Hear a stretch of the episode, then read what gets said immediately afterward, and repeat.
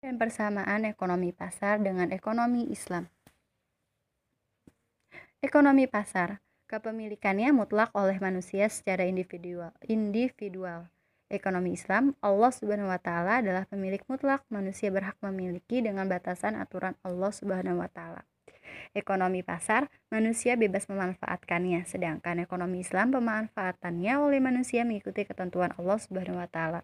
Ekonomi pasar, hak individu dijunjung tinggi, sedangkan ekonomi Islam tiga hak memiliki sekaligus individu, umum, dan negara.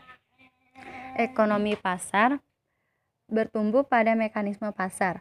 Terdap, eh, sedangkan ekonomi Islam terdapat kewajiban individu, masyarakat, dan negara secara profesional.